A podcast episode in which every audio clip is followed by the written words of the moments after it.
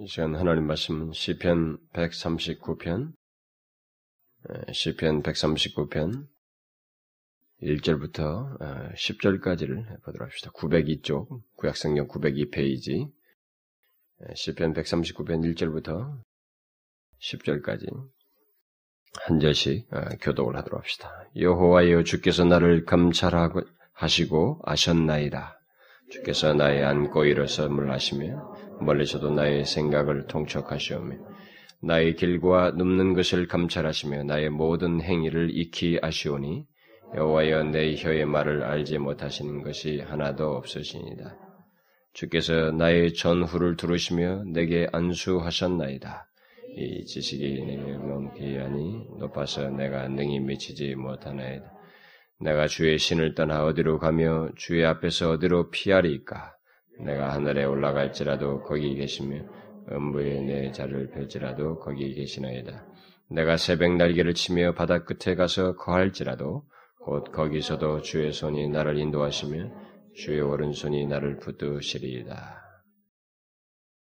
어, 우리는 지난 시간부터 결코 무시해서는 안 되는 하나님의 말씀들이 있는데 그런 말씀들이 우리들에 의해서 은근히 무시되고 있다는 그런 사실들을 어, 살펴본다고 하면서 가장 그 첫 번째로 하나님께서 나의 모든 것을 아신다고 하는 수많은 말씀들을 우리들이 현실 속에서 소위 하나님을 믿는다고 하는 사람들이 현실 속에서 은근히 무시하면서 살고 있다고 하는 것.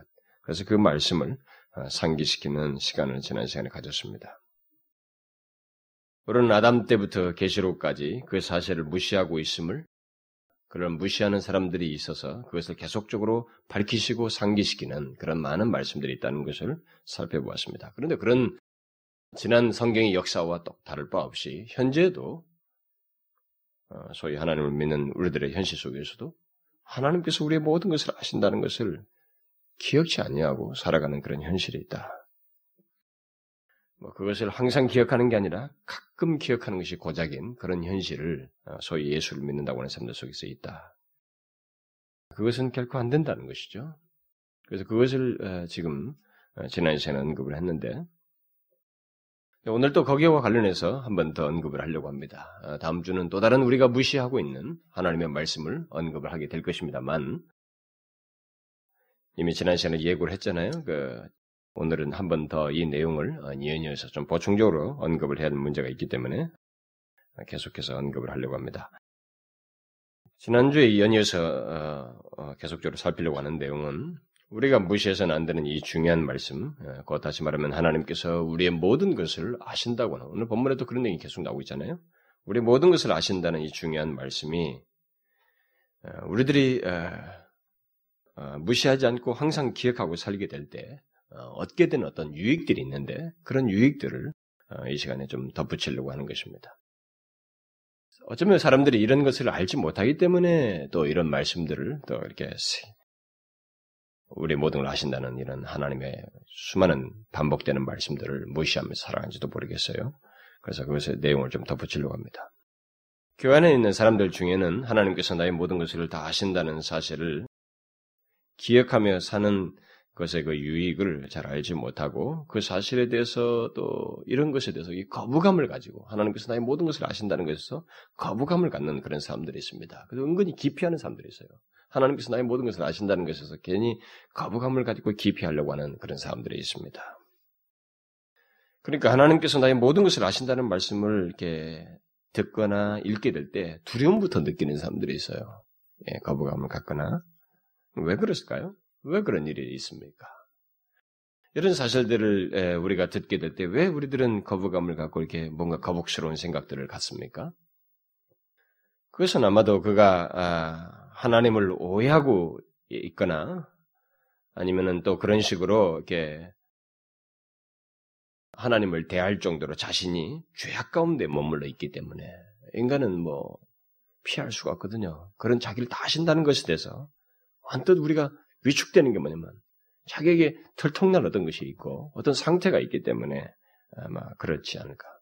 죄악 가운데 머물러 있기 때문에 그럴 것입니다. 특히 죄악 가운데 있는 사람들에게 있어서 우리의 모든 것을 아시는 하나님이야말로 피하고 싶은 하나님이죠. 숨고 싶은 것입니다. 그분 앞에서. 하나님께서 나의 모든 것을 아신다는 사실이야말로 결코 반갑지 않은 얘기입니다. 우리는 그런 태도를 아담과 하와가 범죄한 후에 보인 반응에서 잘 보게 됩니다. 그들이 범죄 후에 나타낸 반응이 무엇입니까? 피하여 숨는 것이었습니다. 그들이 범죄하기 전에는 그럴 필요를 전혀 느끼지 못했습니다. 자신 하나님과 함께하는 것이 그들에게는 즐거움이었습니다. 정말로 삶의 즐거움이었어요. 생기를 주는 내용이었습니다. 그러나 일단 그들이 범죄했을 때 자신들의 모든 것을 아시고 찾아오시는 하나님에 대해서 그들은 두려움을 느끼며 하나님의 낯을 피하여 숨었습니다. 이처럼 죄악 가운데 있는 자들은 하나님께서 자신의 모든 것을 아신다는 사실을 두렵게 여기며 깊이 증세를 갖게 됩니다. 그러지 않을 수가 또 없지요. 그리고 실제로 음, 하나님 앞에 회개치 아니한 자에게는 이것은 굉장히 두려움의 요소입니다. 왜냐하면 하나님께서 장차 반드시 심판하실 것이네. 자기가 아시는 바를 따라서 심판하실 것이기 때문에 우리는 성경에서 그런 걸 많이 보잖아요. 우리가 모든 것을 아시고 모든 것을 기억하시며 우리의 행한 대로 심판하신다는 그런 내용을 굉장히 많이 보게 됩니다. 회개치 않은 자에게는 당연히 그렇겠죠. 특별히 죄악 가운데 현재 머물러 있는 그런 사람에게 있어서는 하나님께서 자신의 모든 것을 아신다는 것이야말로 너무나 두려운 얘기입니다. 피하고 싶죠. 반갑지 않습니다. 그런 설교는 정말 짜증나는 거죠. 그렇죠? 듣기 싫은 것입니다. 근데 모르겠습니다. 우리 중에, 우리 중에 그런 사람이 있는지. 여러분 중에는 그런 사람 없습니까? 만약 그런 사람이 있다면 그 사람은 왜 자신이 그러한지를 살펴야 될 것입니다. 그래서 만일 죄 때문이라면 자신이 죄 가운데 머물러 있기 때문이라면 그것은 오히려 다뤄야 돼요. 하나님께서 자신을 아신다는 것이 오히려 혜택이 될 수 있다고 하는 하나님에 대한 이해를 가지고 성경의 계시를 통해서 이런 말씀을 통해서 오히려 그것을 하나님 앞에 노출해 버려야 됩니다. 자신의 상, 죄악된 상태로부터 상태부터 하나님 앞에 다루는 일을 해야 됩니다. 왜냐하면 그런 상태와 태도로는 하나님께서 나의 모든 것을 아신다는 사실이 주는 유익을 얻지 못할 뿐만 아니라 그 상태의 계속이야말로 그가 진짜 두렵게 할 만한 경험을 장차 하게 될 것이기 때문에 그렇습니다. 뭐 설사 지금은 그런 음, 상태와 모습이 없다 할지라도 혹시 어느 때라도 그런 태도가 자기 자신 안에 생기거든 아마 생길 수 있거든요. 예수를 잘 믿던 사람이 어느 때는 그런 설교에 대해서 굉장히 거부감을 나타내는 사람이 있습니다. 그것을 제가 종종 보았거든요. 뭐 우리에게도 누구나 그런 경험을 할 수가 있습니다. 그런 경험을 갖게 될 때 그것을 방치하거나 계속해서 하나님께서 나의 모든 것을 하신 것에 대한 거부감을 나타내기보다는 그렇게 하게 하는 자신의 상태, 특별히 자신의 죄악을 하나님 앞에 다뤄야 됩니다. 내놓아야 돼요. 오히려 자유로울 수 있는 기회라고 하는 것을 어? 그것이 유일한 길이라고 하는 것을 생각하고 오히려 다뤄야 됩니다. 특별히 하나님을 오해하지 않도록 해야 됩니다. 마치 하나님께서 우리의 모든 것을 아시는 것이 오직 심판하기 위해서 아시는 것처럼 하나님께서 나의 모든 것을 아신다고 하는 이 성경의 계시가 수없이 많은 계시대가 계시가 마치 심판을 유일한 목적으로 삼고 아시는 것처럼 생각해서 막 깊이 증세를 갖고 그러신 하나님을 오해하는 그런 일이 없도록 해야 됩니다. 하나님은 우리들이 죄를 짓는지 않는지를 조사하고 죄를 지으면 잘 걸렸다 해서 말이에요. 심판하는 그런 하나님이 아니라 이 말입니다. 그런 목적으로 우리의 모든 것을 살펴하시는 분이 아니십니다. 우리는 바로 그런 그렇지 않다는 것을 하나님은 결코 그러신 분이 아니시라는 것을 오늘 본문에서 분명하게 보게 됩니다. 본문에서 다윗은 하나님께서 우리의 모든 것을 아신다는 사실은 우리들이 싫어하거나 기피할 내용이 아니고 또 우리에게 공포감을 갖게 하는 것이 결코 아니고 오히려 축복의 내용이요 감사의 내용이라고 하는 논지 속에서 쭉 서술하고 있습니다. 바로 그것을 언급하려고 하는 것입니다. 물론 하나님을 믿지 않고 거역하는 자들에게 하나님께서 모든 것을 아신다는 사실은 공포스러울 수밖에 없지만은 일단 지금 여기서는 다윗은 하나님을 믿는 사람으로서 얘기해요. 하나님을 믿는 하나님의 백성들에게 있어서 하나님 우리의 모든 것을 아신다는 사실이야말로 유익이다. 이것은 감사할 내용이다. 모든 면에서 유익이 된다. 궁극적으로 그 상황이야 약간의 두려움을 갖는 상황이 있을 수도 있겠지만 그것은 궁극적으로 우리에게 유익이 된다고 하는 논지를 말을 해주고 있습니다. 그러면 구체적으로 어떤 유익이 있다는 것입니까? 하나님께서 우리들에게 자신이 우리의 모든 것을 아신다는 사실은 이 아담 때부터 이 계시록까지 계속 말씀하시면서 궁극적으로 언급하시고 있는 그 유익이 무엇이냐는 거예요. 우리는 그것을 두 가지 측면에서 말할 수 있을 것입니다. 하나는 부정적이고 소극적인 측면에서 말할 수 있을 것이고, 하나는 적극적인 측면에서 말할 수 있을 거예요. 본문에서 다윗은 그 양면을 다 말해주고 있습니다. 먼저 부정적이고 소극적인 측면에서 어, 다윗은 하나님께서 우리의 모든 것을 아신다는 말씀이 주는 그 유익으로서 하나님이 싫어하시는 것에 대해서 우리가 경각심을 갖고 겸손히 하나님을 의지하며 살게 된다. 이런 면에서 하나님을 아시, 하나님께서 나의 모든 걸 아신다는 것은 유익이다라고 하는 논지를 묘사해 주고 있습니다. 다시 말하면 하나님께서 우리들이 우리들의 모든 어, 우리들의 모든 것을 아신다는 사실은 하나님이 싫어하시는 것, 하나님의 뜻을 거스르는 것, 하나님의 말씀을 불순종하는 것에 대해서 강한 경각심을 갖게 된다는 것입니다. 그것을 조심하게 된다는 거죠. 그래서 우리들로 하여금 겸손하게 하고 자신을 겸비케 하고 더 하나님을 의지하지 않을 수 없음을 깨닫게 되어서 하나님을 의지하게 되는 그런 유익을 오히려 준다라는 것입니다. 우리는 본문에서 다윗이 그 같은 유익을 어, 얻고 있음을 보게 됩니다. 다윗은 하나님께서 자신을 아신다는 말을 1절부터 4절 사이에서 계속 언급하고 있습니다. 여호와 여 주께서 나를 감찰하시고 아셨나이다. 주께서 나의 안고 일어섬을 아시며 멀리서도 나의 생각을 통촉하시며 나의 길과 넘는 것을 감찰하시며 나의 모든 행위를 익히 아시오니 여호와여 내 혀의 말을 알지 못하시는 것이 하나도 없습니다.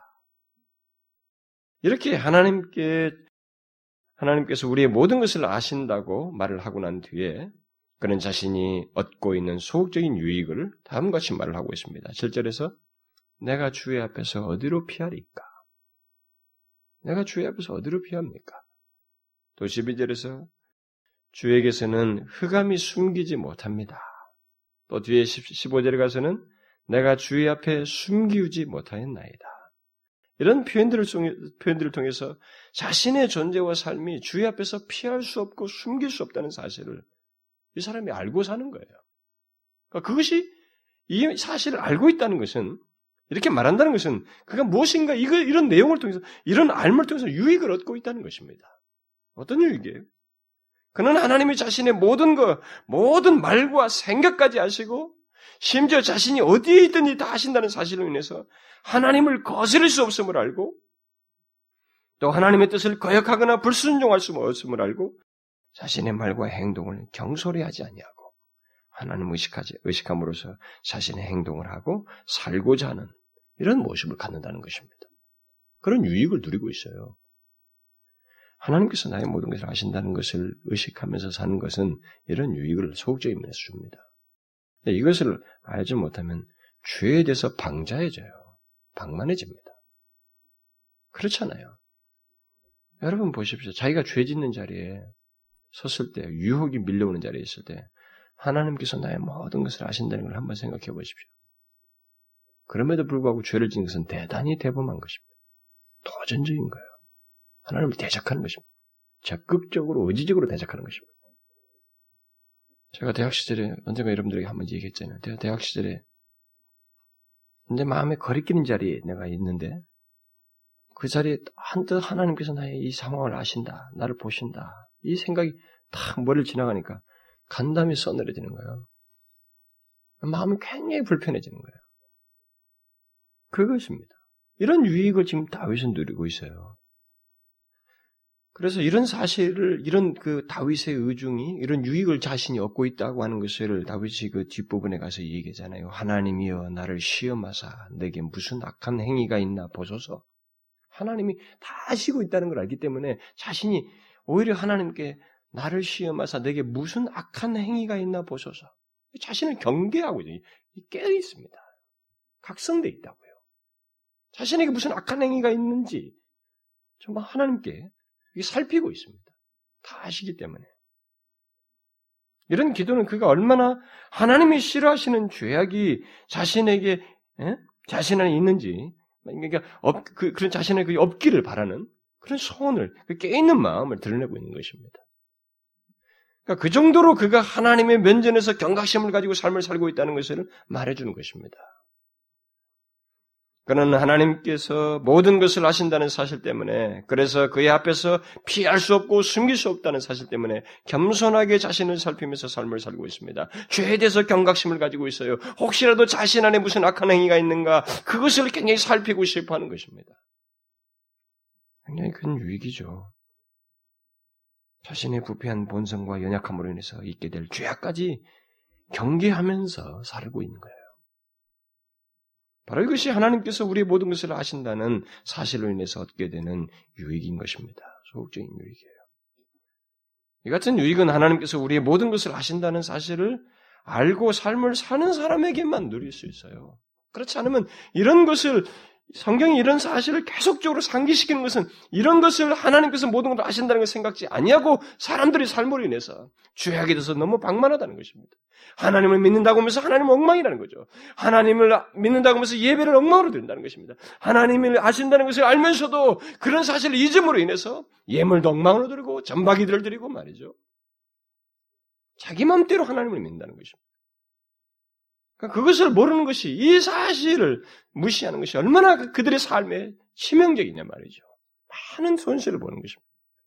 더 죄악으로 죄악으로 치닫게 되고 결국 하나님으로 하여금 그들을 징계하지 않으면 안 되는 상황으로 자신을 스스로 내모는 것이 된다는 것입니다. 우리는 어떻습니까? 이런 맥락에서? 우리는 이 같은 유익을 현재 얻고 누리고 있습니까? 하나님께서 나의 모든 것을 아신다는 사실 때문에 하나님께서 싫어하신 것을 싫어하고 하나님의 뜻을 거스는 일이 없기를 구하고 있습니까? 그런 깨어있는 마음을 가지고 삶을 삽니까? 자기 자신에게 어떤 실수가 있는 이런 부분에 대해서 하나님 앞에서 죄를 짓지 않게 해서 나의 대화를 들으시고 나의 행동을 보시는 하나님 때문에 그것을 조심하면서 경계하는 그런 신앙을 가지고 있느냐 말이에요. 어떻습니까? 오늘날 예수 믿는 사람들이 그런 의식을 가지고 살까요? 그리스도인의 역동성은 예배당 안에서가 아닙니다. 그들의 모든 삶의 환경 속에 들어가서 자신의 모든 것을 아시는 자신의 말을 들으시고 생각을 통촉하시는 하나님을 기억하고 자신의 생각과 행동을 겸비하는 것이 그런 삶을 살게 돼 이 세상 속에서 그리스도인이야말로 역동적이 되는 것입니다. 다른 사람들에게 다르게 보여지고 그들에게 다른 생명력을 전하게 되는 것입니다. 하나님이 그들 가운데 계시는 것을 나타내게 되는 거예요. 우리는 어떻습니까? 하나님께서 나의 모든 것을 아시는 사실 때문에 하나님의 말씀에 불순종하는 것을 경계하며 삽니까? 하나님께서 나의 모든 것을 아시는 것 때문에 하나님 앞에서 자신을 살피며 겸비하며 하나님을 의지할 수밖에 없습니다라고 하는 신앙으로 사느냐는 거예요. 하나님께서 나의 모든 것을 아신다는 말씀을 무시하지 않고 사는 사람이라면 그의 삶은 그렇게 경계되어 있을 거예요. 각성되어 있을 것입니다. 그의 삶은 그야말로 하나님께서 자신의 모든 것을 아시는 것 때문에 하나님 앞에서 깨어있게 삶이 깨어있는 것입니다. 여러분 죄악이 어디서 행해집니까? 볼 수 없다고 하는 것, 드러나지 않는다는 것, 남들이 알지 못한다는 데서 주로 행해지고 있습니다. 그렇죠? 공개적이고 법이 집행자는 되는 자리에서 법이 집행될 수 있는 그 환경 속에서 모든 것을 알고 그 죄에 따라서 판결을 내리는 그 상황 속에서는 죄가 범해지지 않는 것입니다. 우리는 이런 영적인 소극적인 면이지만은 이런 영적인 유익을 하나님께서 나의 모든 걸 아신다는 것을 통해서 얻으면서 살아야 되는 것입니다. 이것은 분명히 영적 유익입니다. 이렇게 깨 있어 사는 것은 영적인 유익을 얻고 있는 거예요. 그런 영적 유익을 생각할 때 사람들은 보통 어떤 적극적인 내용, 축복, 무엇들을 자꾸 생각하지만은요. 그러나 내가 하나님 때문에 겸비하여서 살고 있다는 것 자체가 그런 사실이 영적 유익을 누리고 있는 거예요. 하나님이 나의 모든 것을 아시는 것으로 인해서 그의 영혼이 상태가 바르게 있는 것이고 유익을 얻고 있는 것입니다. 하나님께서 나의 모든 걸 아신다는 사실 때문에 경성하여 살고 있다는 것을. 그 때문에 그가 겸손히 하나님을 바란다는 것은 그가 영적인 유익을 얻고 있다는 것을 말해주는 것입니다. 그래서 하나님께서 나의 모든 것을 아신다는 것 때문에 나의 영적인 반응이 어떠한지 보십시오. 깨어 있습니까? 그것 때문에 겸비하고 있습니까? 이게 영적인 유익을 얻고 있다는 거예요. 그러므로 만일 우리들이 하나님께서 자신의 모든 것을 아신다는 사실 때문에 자신의 생각과 행동을 겸비한다면, 겸손히 하나님을 믿고 따르고 있다면, 그 자체가 그 사람이 그 사실로 인해서 영적인 유익을 풍요롭게 지금 누리고 있는 것입니다. 얻고 있는 거예요. 그거 잘못된 거 아닙니다.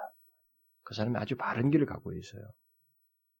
다윗이 다윗은 본문에서 그런 유익을 얻고 있음을 보여주고 있습니다. 그렇기 때문에 나를 시험하사 내가 무슨 악한 행위가 있나 보소서 이런 강구를 하게 되는 것입니다. 그런데 본문에서 다윗은 그런 소극적인 유익뿐만 아니라 하나님께서 나의 모든 것을 아심으로 인해서 얻게 되는 적극적인 유익을 동시에 언급을 하고 있습니다. 어떤 적극적인 유익입니까?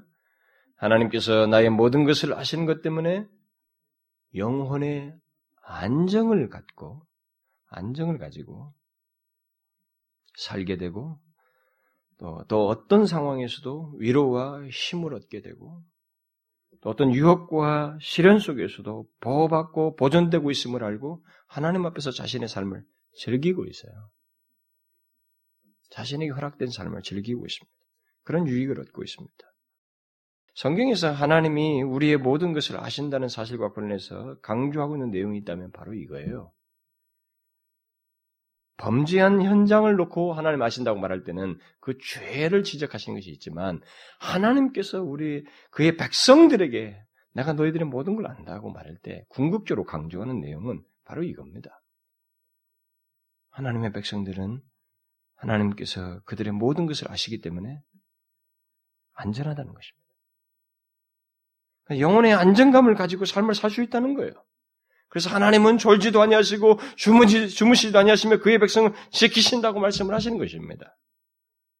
하나님께서 우리의 모든 것을 아신다는 사실은 그렇게 우리의 생명을 지키는 것을 넘어서서 영원히 보존하신 것을 포함하고 있기 때문에 영혼의 안정감을 준다는 거죠. 우리에게 어떤 상황이든 간에 그 삶 속에서 위로를 얻는다는 것입니다. 하나님께서 나를 아시는 것이 오히려 즐거운 거예요. 그것이 기쁨이 되는 것입니다. 그래서 삶을 즐길 수 있게 되는 거예요. 그리스도인의 삶을, 하나님의 백성들의 삶을 즐길 수 있게 되는 것입니다. 그야말로 하나님 안에서 안식하며 삶을 살게 된다는 것입니다. 본문에서 다윗은 하나님께서 우리의 모든 것을 안신다는 사실 때문에 얻게 되는 유익을 이렇게 열걸 쭉 하고 있는데 1절부터 4절에서 자신의 모든 걸 아신다고 말한 뒤에 5절에서 주께서 나의 전후를 두르시며 내게 안수하셨나이다. 또 7절부터 10절에서는 쭉 계속 열거되는 겁니다만 어느 곳에 있든지 주의 손이 나를 인도하시며 주의 오른손이 나를 붙드신다고 말을 하고 있습니다. 그러니까 어느 상황이든지 그냥 모든 그의 전체를 다 그러고 있다라는 것을 말하고 있습니다. 결국 다윗이 얻고 있는 유익이 뭡니까? 그것은 하나님 안에서 갖는 삶의 안정의 확신입니다. 하나님께서 자신의 모든 것을 아시는 한 자신은 안전하다는 거예요. 자신의 존재가 그러하고 자신의 모든 삶이 그러하다는 것입니다. 뒤에 언급된 내용을 보면 하나님은 자신의 모든 것을 지으시고 심지어 모태에서 자신을 조직하셨다고 하는 것을 다 얘기, 얘기하면서 그렇게 처음부터 모든 세부 사항을 아시는 가운데서 자기를 지금 현재 붙들고 있다 이렇게 말하고 있습니다. 그러니까 모든 것을 완전하게 아시는 가운데서 그를 이렇게 견고히 붙들고 있는 것을 얘기를 하고 있습니다. 뭘 말해요, 결국. 자신의 모든 것을 지으시고 조성하신 하나님께서 자신의 모든 것을 알고 인도하시며 붙들고 계시므로 자신의 영혼이 나는 안전합니다. 이거예요. 삶 속에서 시련과 어려움 같은 것은 2차적인 문제입니다. 그런 것이 있다 해도 창조주 하나님께서 나를 아신다는 사실은 나의 영혼에 안정을 줍니다. 말할 수 없는 위로가 됩니다. 그것은 내게 큰 힘입니다. 라고 하는 논지를 말하고 있습니다. 하나님께서, 우리를 하시는 하나님께서 내가 시련에 있는 것을 다 아시면서 인도하시고 붙드시고 계시고 지키실 것이기 때문에 그렇다는 거예요. 그래서 하나님께서 우리의 모든 것을 아신다는 사실은 바로 그 같은 적극적인 유익을 주는 것입니다. 영혼에 가장 풍요로운 유익을 주는 거예요. 그래서 우리가 아무리 거센 핍박과 환란 가운데 있다 해도 하나님께서 우리의 모든 것을 아시는 한 우리는 하나님의 보호 아래 있게 될 것이고 복된 삶을 살게 된다는 거죠. 하나님께서 우리를 인도하시고 끝까지 인도하시고 붙들 것이라는 겁니다. 그래서 이런 큰 유익이 있어요. 하나님께서 나의 모든 것을 아시는 것 때문에 이런 영적인 안정과 확신을 우리에게 주시고 있는데, 이, 아니, 기자가 그걸 누리고 있는데, 이제 중요한 것은 우리들이에요. 우리들은 하나님께서 나의 모든 걸 아신다고 하는 이 사실을 자신의 삶 속에서 기억하고 이 시편 기자처럼 이렇게 의식하지 않으면 이런 안정을 못 누립니다. 못 누리죠. 창조주가 나를 붙들고 계시다고 하는 것을 나의 조성, 나를 처음 모태에서부터 조성하시고 지금까지 계속 붙들고 인도하신다는 것을 자기가 의식하지 하고 의지하지 않고 있는데 어떻게 그런 안정감을 누릴 수 있겠어요? 어려움과 시련과 위험 속에서 어떻게 안정감을 누릴 수 있겠습니까? 못 누리죠. 어떻습니까, 여러분? 여러분들 이런 하나님께서 나의 모든 것을 아신다는 것 때문에 이런 영적인 안정과 확신을 누리고 있습니까? 잘 보십시오. 하나님을 믿는 자들이 누리는 삶의 즐거움이라는 것이 무엇이겠어요? 바로 이런 것입니다. 예수 믿는 자들은 고행스러운 것이 아닙니다. 중세시대에 그들이 실수한 거죠. 예수 믿는 것은 고행 자체가 아니에요. 거기는 말할 수 없는 즐거움이 있습니다. 그게 뭡니까? 하나님의 백성들은 창조주가 알고 그들의 모든 것을 알아서 설사 그들의 최악의 상황이 있다 할지라도 그것을 아시고 붙들고 계시다는 것입니다. 그래서 자신은 그것을 의식하기 때문에 내가 지금 환란 속에서 있다 할지라도 좀 어려움이 있지만 나는 오히려 안전한다. 안전하다. 현재뿐만 아니라 영원까지 그런 안식을 하나님 안에서 누릴 것이다라고 하는 그 믿음을 갖고 산다는 것입니다. 세상 어디서 가질 수 없는 그것을 가지고 산다는 거예요. 그래서 고난 중에서도 즐거워할 수 있고 안심할 수 있게 된다는 것입니다. 이것이 예수 믿는 사람의 즐거움인 것입니다. 그런데 이 같은 삶의 즐거움은 하나님께서 나의 모든 것을 아시고 나를 붙들고 계심을 알고 살 때만이 가질 수 있다는 것을 잊지 말아야 됩니다. 우리들은 이런 삶을 살고 있나요? 어떻습니까? 하나님께서 나의 모든 것을 아신다는 말씀을 인하여서 그 어떤 형편에서도 안정감을 가지고 위로를 얻으며 고난 중에서도 기뻐할 수 있느냐는 거예요. 그렇습니까?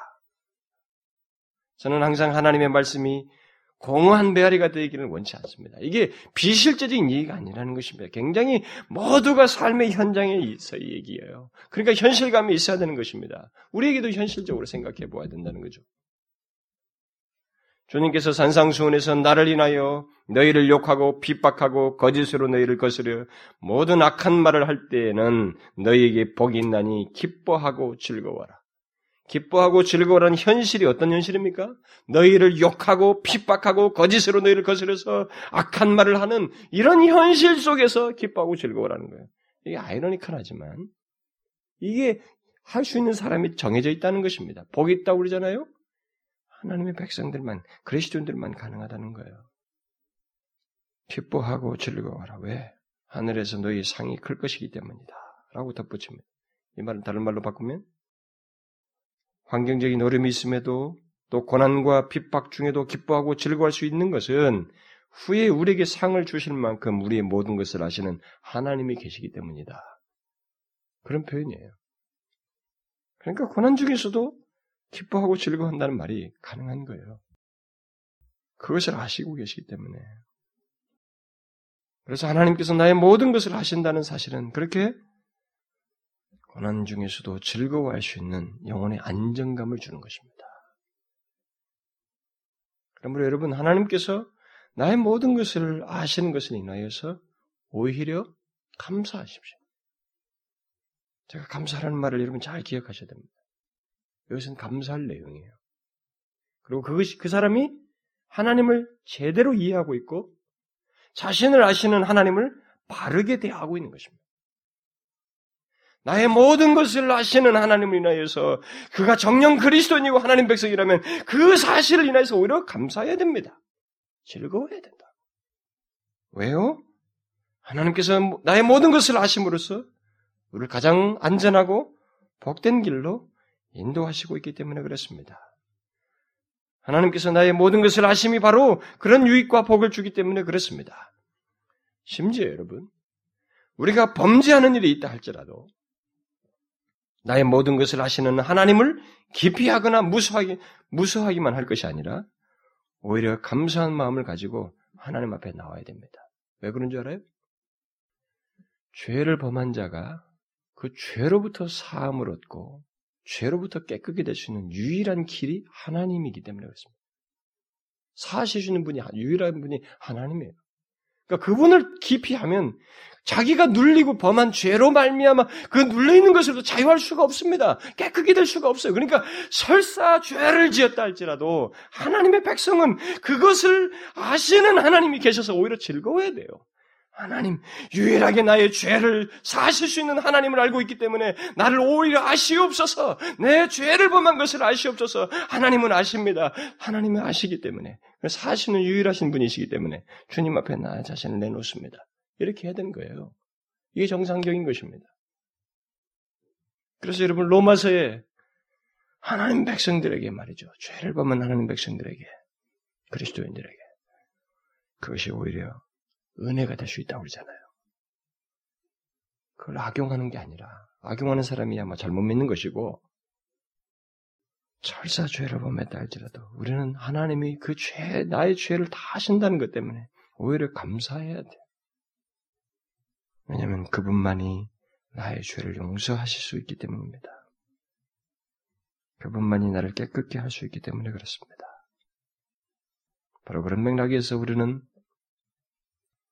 나의 모든 것을 아시는 하나님, 심지어 내가 죄 범한 것을 아시는 하나님께 감사하는 마음으로 나와야 되는 거예요. 오히려 그러기를 더욱 바래야 되는 것입니다. 그래서 다윗이 뒤에 뒤에 가서 하나님이여 나를 살피시고 시험하사 내게 무슨 악한 행위가 있는가 보소서 이렇게 말한 것입니다.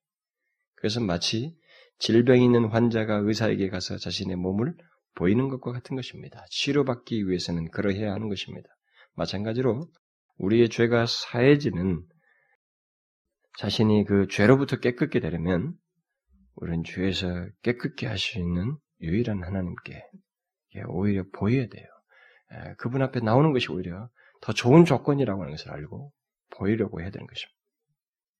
하나님께서 나의 모든 것을 아신다는 사실은 결코 불쾌한 내용이 아닙니다. 불쾌한 내용으로 생각하고 있으면 예수를 잘못 믿고 있는 거예요.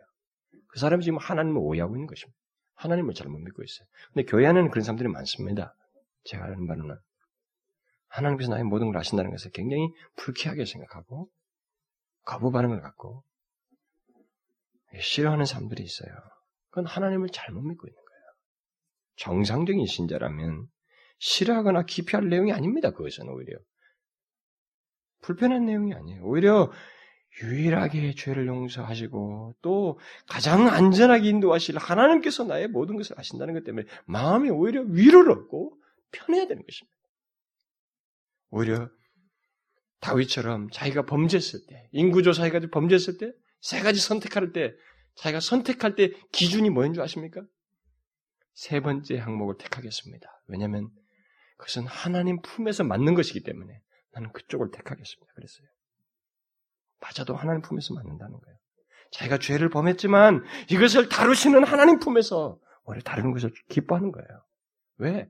그분만이 용서하실 수 있고 그분 안에서는 오히려 아무리 맞아도 그분 안에서는 가장 안전할 것이기 때문에 그런 태도를 취하는 것입니다. 그래서 나의 모든 것을 아신다고 하는 사실은 마음 편한 얘기예요. 감사할 내용인 것입니다.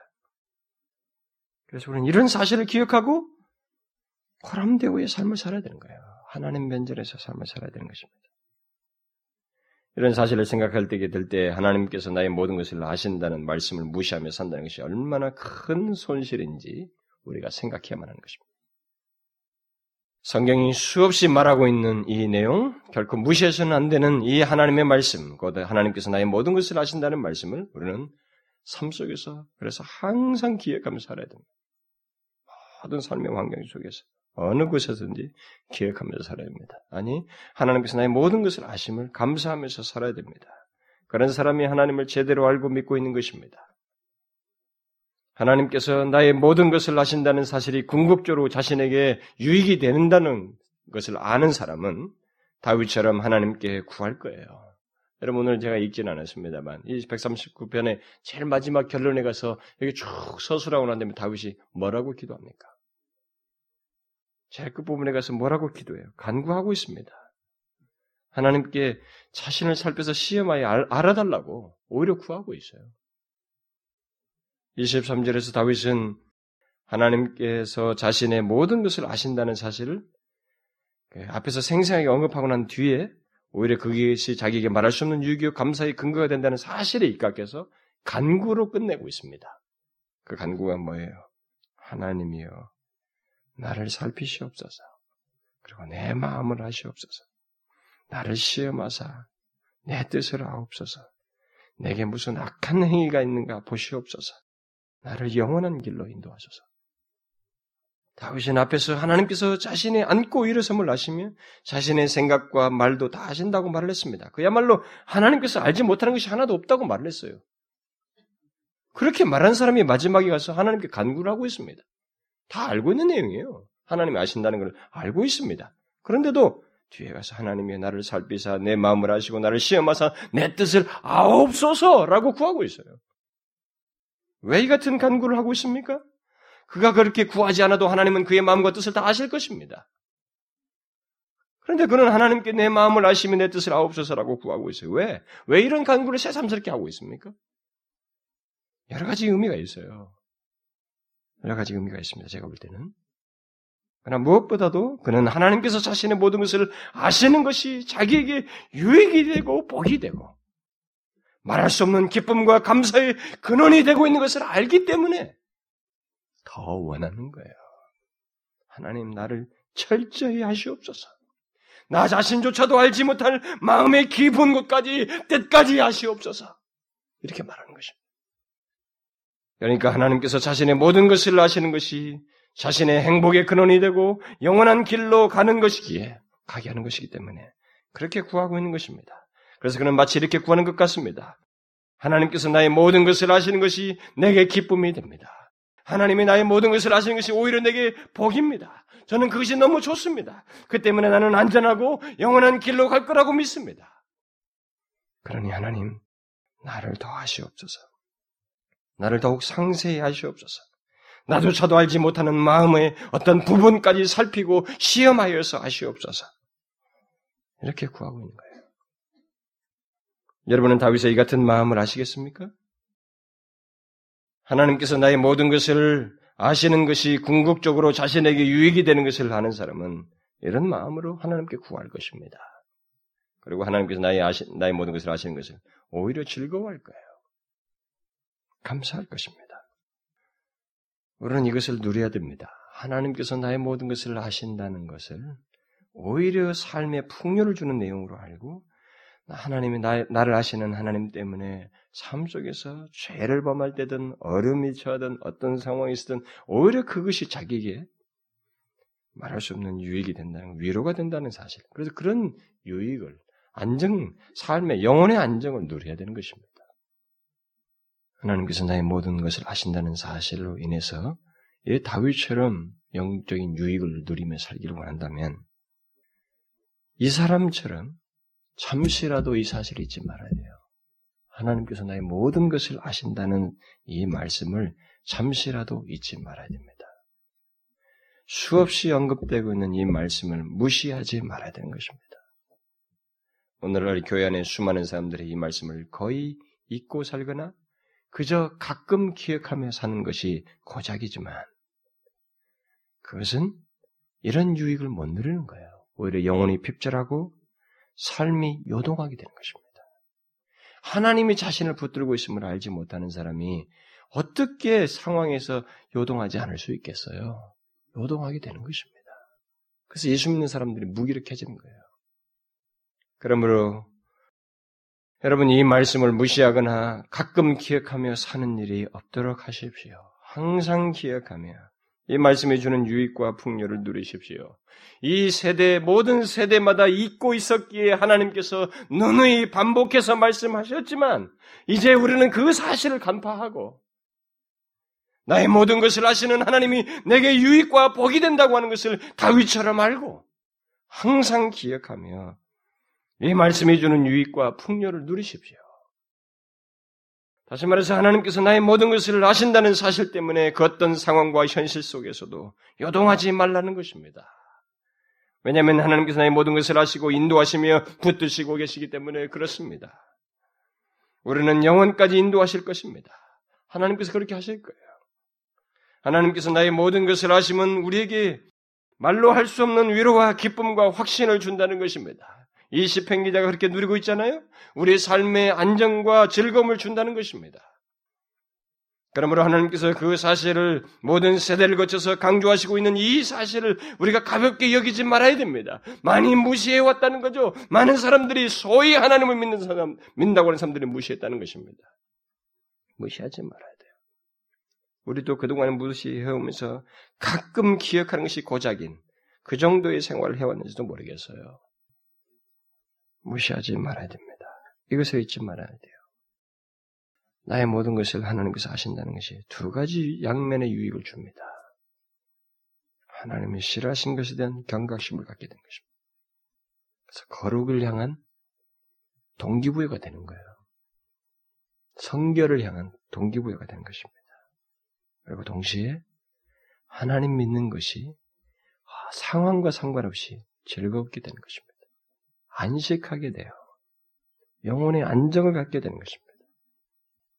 이런 유익과 풍요를 누리십시오. 저는 예수 믿는 것에 있어서 생기는 바로 이거라고 믿어요. 음? 예수 믿으면서도 이걸 모르면 안 되는 것입니다. 그래서 저는 이 설교가 또 여러분들에게 몇 달도 못 가서 잊혀질 내용이 되기는 원치 않습니다. 모르겠어요. 다른 건 잊혀질지 모르겠지만 하나님께서 우리에게 이렇게 계시하셔서 말씀하시고 있는 이 내용, 이 내용만큼 잊어서는 안 되는 것입니다.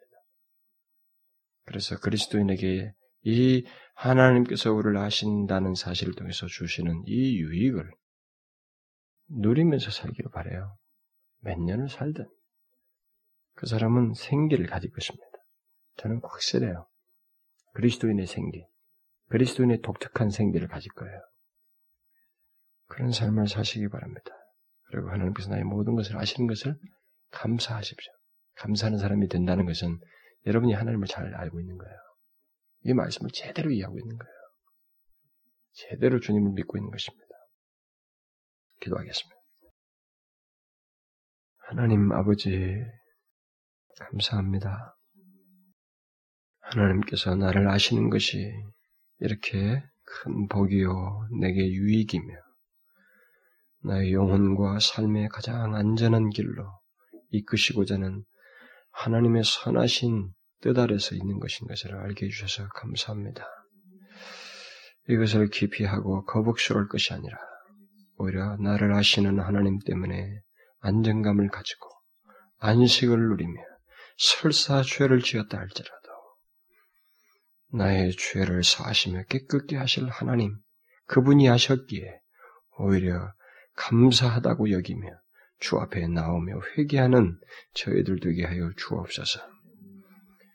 다윗처럼 이 유익을 알고 하나님이여 나를 살피사 내 마음을 아시며 나를 시험하사 내 뜻을 아옵소서. 내게 무슨 악한 행위가 있나 보시고 나를 영원한 길로 인도하소서라고 구했던 것처럼 오히려 하나님께 나의 모든 것을 아시기를 구하는 저희들 되게 하여 주옵소서. 가끔 기억하며 사는 것이 아니라 나의 모든 것을 아시는 하나님을 삶의 전반에서 기억하며 항상 기억하며 삶으로서 이 유익을 누리는 저희들 되게 하여 주옵소서. 예수 그리스도의 이름으로 기도하옵나이다. 아멘.